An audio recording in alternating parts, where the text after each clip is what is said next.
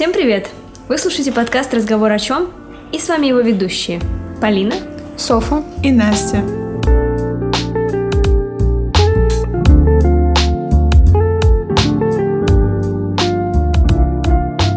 Как у вас дела, девочки? Сегодня наш день начался довольно рано, потому что мы приехали к первой паре, и все это время мы с вами вместе разговариваем и обсуждаем э, вопросы, какие-то основные темы для подкаста. И поэтому сейчас на самом деле трудновато говорить. Ну, у вас как, девочки? Ну, мы немножечко устали, но мы готовы работать, мы готовы обсуждать, поэтому давай разговор о чем начинать. Поэтому у нас сегодня немного будет расслабленный диалог, эдакий кухонный стрим.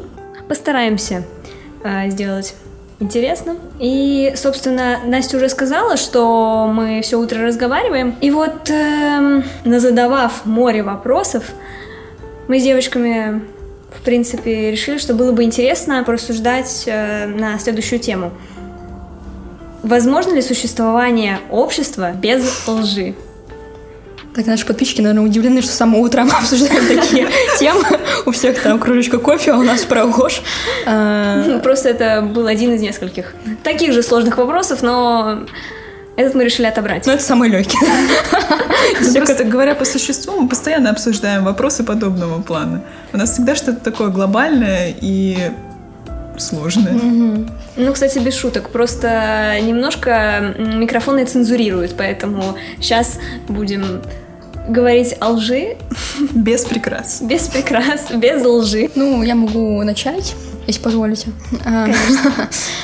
Ложь нужна для баланса. Это как э, инь и ян, э, черный и белый, и также ложь и истина. Ложь — это некая почва для поиска правды, для поиска истинного. Поэтому трудно представить э, мир без лжи. Мне так кажется. Это как э, гармонию не познать без хаоса. Точно. Точно. Как я сегодня уже говорила девочкам, повторю сегодня для наших слушателей, мне кажется, что э, мира без лжи не может существовать, потому что человек по своей природе всегда а, остерегается какого-то осуждения, неприятных слов в его адрес, и поэтому он всегда пытается приукрасить свою речь и, возможно, как-то завуалированно соврать или же даже напрямую, но как будто это огораживает его от непредвиденной критики. Ну да. Почему, как вы думаете, еще люди используют ложь? Люди могут использовать ложь, потому что они не понимают самих себя, то есть они не честны по отношению к себе. Использовать ложь это как э, наиболее легкий способ, чтобы взаимодействовать с другими людьми, потому что всегда легче сказать ложь, чем сказать правду. И всегда легче нацепить маску, чем э, показать себя таким, какой ты есть. Ну, это вот из вопроса про честны ли мы по отношению к себе. Вот, это вот из этого разряда, что люди могут использовать ложь, потому что они не знают себя. Да, я как раз хотела плавно к этому подвести. Спасибо, Софа, что забрала мой хлеб. Я считаю, что большую часть времени мы все равно проводим наедине с собой, да и не только я так считаю, так есть, а, потому что никто не остается с нами настолько много, сколько мы сами. Поэтому, конечно, честность перед самим собой это, наверное, должно стоять э, во главе угла, потому что мы сами проецируем э, то, что внутри нас, на окружающий нас мир. И, соответственно, отсюда и растут ноги. То, как мы чувствуем, то, как мы думаем, э, так мы, то мы и транслируем в мир. И, соответственно, если мы обманываем самих себя, то и окружающие не избегут этого. Окружающие не могут нас полно воспринимать не могут нас полно видеть. Э, Скорее, они будут нас воспринимать э, так же неправильно, как мы воспринимаем себя. Mm-hmm. Но тут э, рождается другой вопрос. А если окружающие нас воспринимают неправильно, и потому что мы воспринимаемся неправильно, так а может быть, это и есть то самое правильно? Просто как понять, что то, что мы думаем, э, то, что нас наполняет и составляет, истинно или ложно. Это тоже вопрос для размышления. Я думаю, что к этому нужно долго идти, наверное, всю жизнь. Человек ищет правду, ищет истину. А, это уже, наверное, вопрос на уровне в чем смысл жизни. Но, тем не менее, вы вообще как проводите свой внутренний анализ? Даже, наверное, не так надо спросить. Вы, когда остаетесь наедине, вы проводите какой-то анализ? Или вы критикуете себя, осуждаете? Когда я остаюсь наедине с самой собой, зачастую да. Я начинаю анализировать свои мысли, свои поступки. И мне кажется, что как раз в этом анализе ты можешь нащупать истину, потому что мне кажется, что полностью достичь ее невозможно, но потихоньку ощущать и принимать себя такого, как ты есть на самом деле. Ты знаешь, э, я вообще не любитель э, категоризмов, если так их можно вообще назвать. Э, короче говоря, мне не нравятся слова «невозможно» и «никогда», поэтому я дерзну поправить тебя и скажу, что к этому нужно стремиться, Пускай, может быть, это сложно и скрупулезно, но так или иначе это самоцель, и к ней нужно идти. Вот так. Но это ни в коем случае не противоречит твоей мысли. Просто такая душная поправочка. Ты ну, дерзнула по полной, конечно. Я понимаю тебя, но при этом я, наверное, не изменила свое мнение, потому что, да, я на самом деле тоже не часто употребляю такие слова, но в этом ключе я действительно так считаю. И поэтому так сказала. Да, я просто поделилась э, своим насущным максимой. Что вообще думаете насчет осуждения и критики? В чем между ними разница?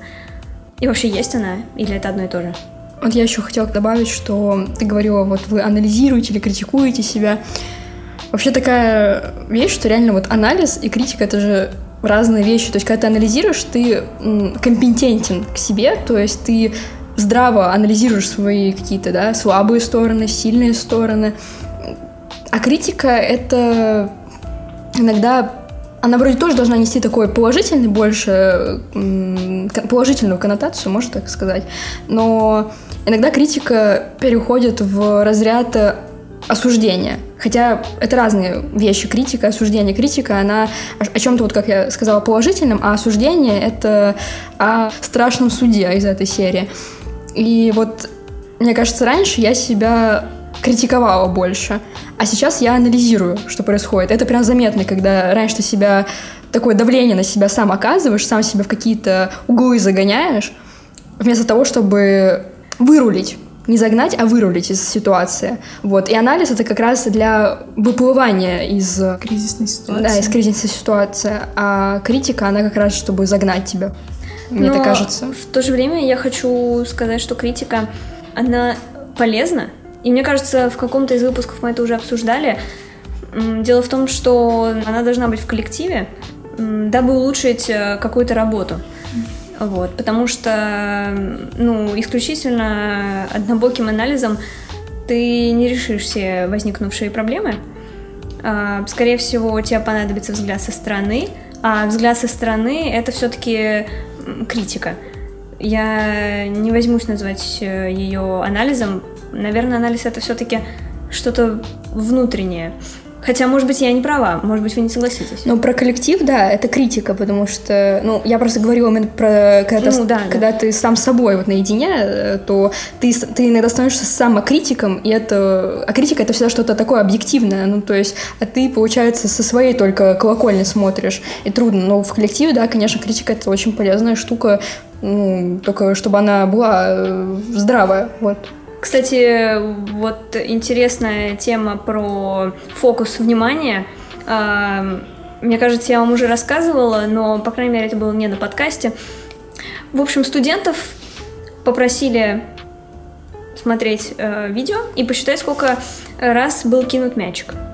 И после того, как это видео закончилось, им задали вопрос, сколько раз, э, не сколько раз был кинут мячик, а заметили ли они вбежавшую в кадр э, обезьяну? И, конечно же, все были в шоке. Почему? Вот э, к чему я это? Э, к тому, что когда ты над чем ты работаешь, твой фокус внимания направлен очень узко. Ты смотришь на одну конкретную проблему, а, то, что мозолит тебе глаза. Поэтому критика в коллективе нужна, чтобы посмотреть на задачу с разных сторон, чтобы вообще увидеть те моменты, которые ты до этого не замечал, и, может быть, что-то исправить, либо вообще изменить работу. Поэтому анализ, а, на самом деле, я думаю, даже с психологической точки зрения это работает. Поэтому важно обсуждать проблемы, поэтому важно разговаривать, чтобы увидеть вообще, что кроется за пределами твоего поля зрения. Потому что иногда за пределами гораздо больше, чем э, ты думаешь, и ты очень много упускаешь из виду. Поэтому делиться это важно. А, впрочем, как мы сюда вышли, это уже другой вопрос. это когда засыпаешь с видео про котиков. А... Закончил Гегелем. Но возвращаясь к изначальному вопросу, а, как Софа уже сказала, да, мне тоже кажется, что а, критика — это что-то объективное. А если мы говорим про осуждение, то это уже субъективщина. И вот эта грань, которую нужно всегда чувствовать. Если ты слышишь критику в свой адрес, ее нужно принимать и работать с ней. Если ты слышишь только осуждение, то, ну, наверное, нужно все-таки ставить вот это изречение под сомнение. То есть э, разница осуждения и критики в том, что а критика формальная, и б в том, что критика это не что-то плохое. Я правильно понимаю? Скорее даже первое, что критика это не что-то плохое. Мне тоже не кажется, что она должна быть обязательно формальной, но в ней более, как бы это более объективные мысли. И не обязательно они должны быть изложены каким-то официальным языком. Нет, любым. Ну, как вы общаетесь, угу. в какой манере так и будут высказаны. Ну да, я именно это и хотела узнать. Ну вот, раз уж мы заговорили про э, коллектив и работу в коллективе, вообще, как вы считаете, вы командный игрок или сами по себе?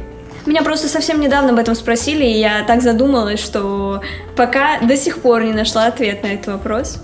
Это сложно э, работать в коллективе. Мне сложно, я очень многое беру в свои руки, потому что я переживаю за качество и так далее. Это какое-то совершенно недоверие, может быть, к миру.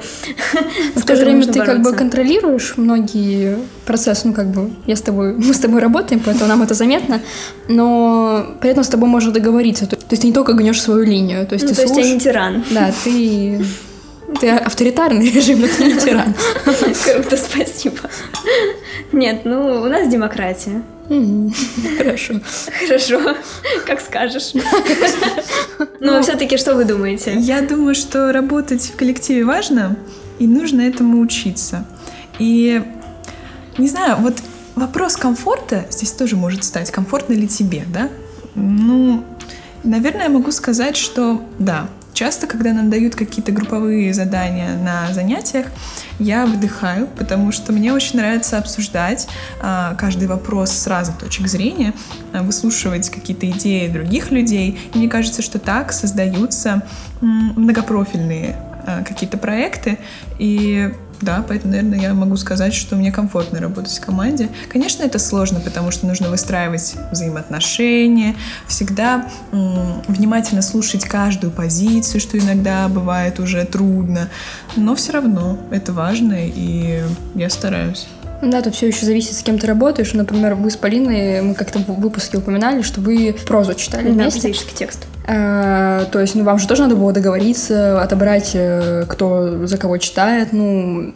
То есть вам, наверное, было комфортно вместе работать, раз вы, раз уж вы пошли на этот конкурс, правильно? Ну да, к Но... счастью, у нас с Настей хороший коннект. Вот, то есть, возможно, если бы вы пошли с кем-то другим, у вас бы по-другому, да, все сложилось. То есть тут очень важно, да. с кем ты работаешь. Я не против работать в команде с вами, но, опять же, как я уже сказала, это зависит от с кем ты работаешь, насколько человек настроен сам на эту работу, потому что бывает, ты берешь себе, ну, подопечного и, ну, все равно гребешь сам в лодке. Вот, надо как-то, чтобы вдвоем веслами работали. Но индивидуальная работа почему тоже неплохая. Это даже, может быть, даст тебе больше толчок, потому что, как ты уже... Мы говорили то, что мы проводим большую часть времени с самим собой. Это было Да, упомянуто. да. Это я не флешбэкнула меня куда-то. А, Вот, что индивидуальная работа может дать больше тебе толчок, потому что ты сам выруливаешь, ты сам определяешь себе план действий, и это в будущем тебе дает этот огромный бэкграунд, твоя вот работа самостоятельно. Потому что Индивидуальная, опыта больше. индивидуальная работа дает больше свободы. И от этого ты уже отталкиваешь. Нравится тебе это или Да, нет? да, да. А, Раз мы как будто сместились на тему м, работы в команде, вообще работы in general, а, как вы относитесь э, к поставленным целям? Вообще, что для вас важнее? Путь к этой цели или сама цель? А, Мне кажется, что это взаимосвязанные вещи. Если ты поставил себе хорошую цель, которую действительно можно достичь, то и твой путь, скорее всего, тоже будет таким же. Если же ты поставил хорошую цель, но, допустим, на пути какие-то преграды, то и цель сразу перестает быть такой замечательной, такой желанной. Мне кажется, по большому счету, ну, вообще это иронично, потому что я вчера разговаривала с другом по телефону, и он сказал, Полин, ты задаешь мне этот вопрос пятый раз, и ты пятый раз отвечаешь абсолютно так же. Задай его уже в подкасте. Да, задай уже его в подкасте, хватит его задавать мне. Как думаю? Вообще, по большому счету, мы должны получать удовольствие от э, каждого мгновения нашего пути, пускай тернист, пускай сложен, просто путь — это процесс, это и есть наша жизнь. И мы должны получать удовольствие от жизни и от этого пути. Получается, что как будто работа ради цели — это замена жизни на какой-то результат.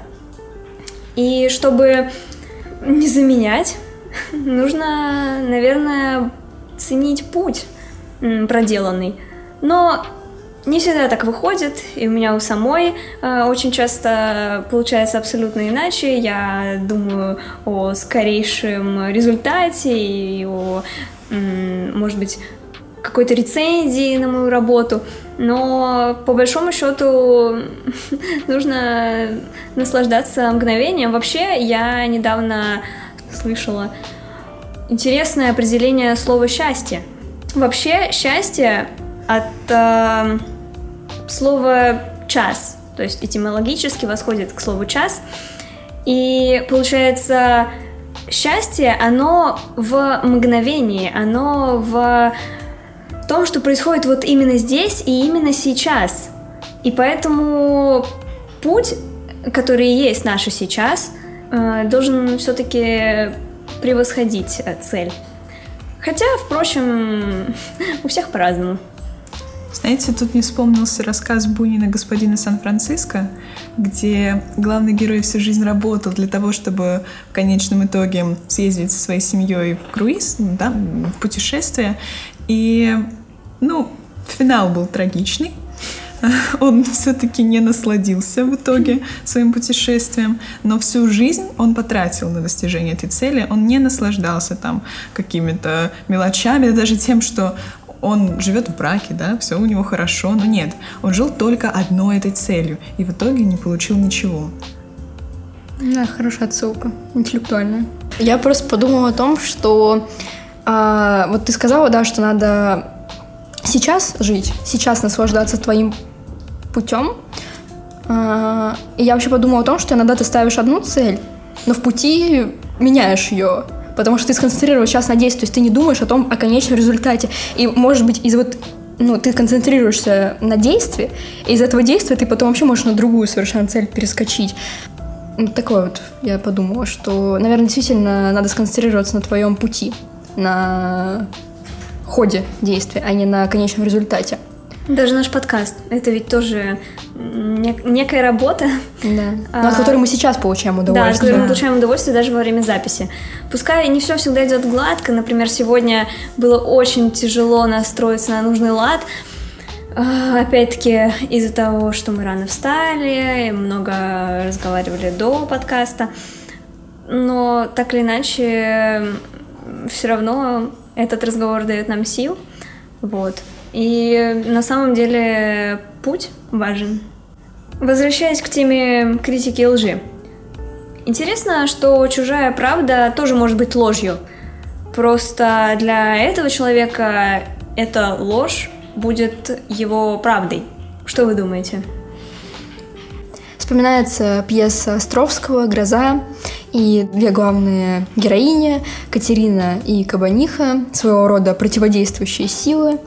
Кабаниха — это персонаж э, старой закалки, патриархального уклада, со своим видением мира и довольно у нее узкое видение мира. То есть у нее есть только ее правда и, в принципе, точка. Катерина — это героиня с новыми идеями, с новым видением. У нее свежий взгляд, но не в плане свежий взгляд, как, например, у Чацкого, да. Она хочет чего-то нового, она хочет по-новому дышать. То есть ей ее не устраивает этот вот... Ну, уже какой-то сформировавшийся уклад жизни. Да, да. И таким образом это, это ответ на твой вопрос, потому что у Кабанихи есть своя правда, но по факту она для других она ложь. Я с тобой согласна. И я тоже. Ну, в общем, э, достаточно сложный вопрос, вообще достаточно сложная тема. А, и говорить, э, рассуждать можно без конца, очень много и долго, но я предлагаю все-таки перейти к нашей рубрике.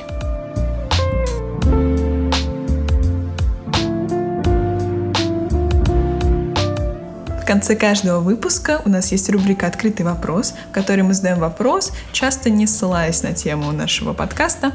И вопрос на сегодня – какую суперспособность вы бы хотели? Я могу начать. Я бы м- отнеслась к этому по-детски наивно и попроще, потому что я бы хотела летать. Вы знаете, я раньше ходила бегать, э, без лукавства бегала очень э, мало и, в общем-то, недолго, но так или иначе я не спортсмен, поэтому для меня пробежки стали ничем иным, как э, способом разгрузить голову.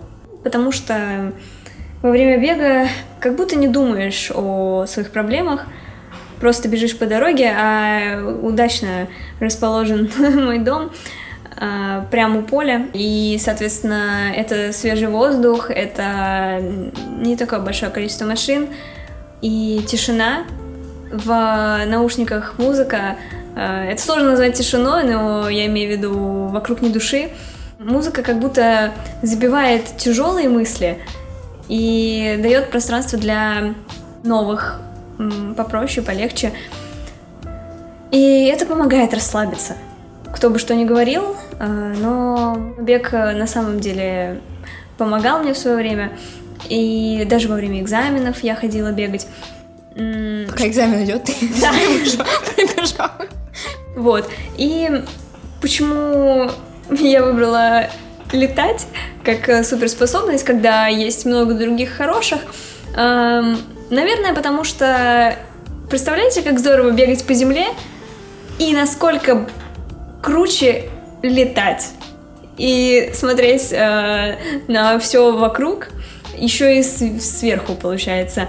По-моему, это прям очень здорово. И голову разгрузит, и думать явно ни о чем другом не получится, потому что будешь смотреть на эти пейзажи, и ни о чем плохом, э, ну, в такие моменты нельзя думать. Я бы хотела перемещаться. Перемещаться в пространстве там, и перемещаться просто за секунды. Потому что каждый день, добираясь до университета, я трачу много времени. И вообще эту способность можно рассматривать как возможность помощи себе в каких-то рутинных вопросах, как я уже упомянула, дорогу в университет, также и в каких-то глобальных. То есть, например, ты очень долго хочешь побывать в каком-то месте – а тут у тебя будет возможность очутиться там просто за секунду и насладиться всей красотой. Поэтому мне кажется, что это действительно часто упоминают э, эту суперспособность как желаемую, и мне кажется, что это не зря. А ты в какое-нибудь место хотела так вот э, попасть? Конечно, просто весь мир бы посмотрела. На самом деле у меня на этом фоне есть э, загон очень странно, что я об этом думаю, но каждый раз, когда я думаю о телепортациях, я представляю, что может быть очень много технических вопросов. Вдруг ты телепортнешься в то место, где сейчас находится человек, и тогда ты, получается, сольешься с этим человеком, или в какой-то предмет, да, там окажешься в стене. И это же просто ужасно. А как часто ты об этом думаешь А если ты взлетишь в птицу, что произойдет? Нет, ну я же буду смотреть, куда я взлетаю. А тебя резко поднимет и все. Резко не должно, я же контролирую этот вопрос. А с телепортацией не так все понятно, потому что ты не всегда знаешь, э, что находится в той координате, которую ты Ну, назначила я думаю, себе. разработчики могут это продумать. А, Ну, мне бы хотелось такую суперспособность, как остановка времени, но остановка времени для других людей, но, это, но время будет продолжаться для тебя. То есть может пройти около 20 лет, и ты это заметишь, а другие люди это не заметят. И потом, ну, не знаю, как по щелчку ты размораживаешь, так назовем время, и жизнь продолжается тем же чередом, что и шла, но другие люди не замечают, что 20 лет прошло, а ты уже эту жизнь прожил. Ну, не знаю, что-то в этом есть, что мне интересно. Интересно, что ты так выпадаешь из жизни, то есть жизнь идет только для тебя, и других людей рядом нету, и ты как-то вот чисто вот реально, как говорят, живи для себя, и ты вот с, этой суперспособностью ты бы пожил для себя. С другой стороны, а как бы ты жила без э, других людей 20 лет условно? Ну да, 20 лет, наверное, только большой срок, но на недельку неплохо было бы. Куда-нибудь улететь, да?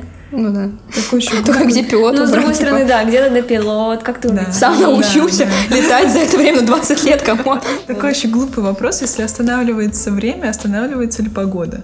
То есть вот эта фиксированная температура, которая была в момент остановки, там, например, 15 градусов. Да, и день с ночью меняется или нет? Вот тоже интересно. Ну я это не- как-то не продумала, но вообще вопрос любопытный. Но опять к разработчикам, да. вопрос.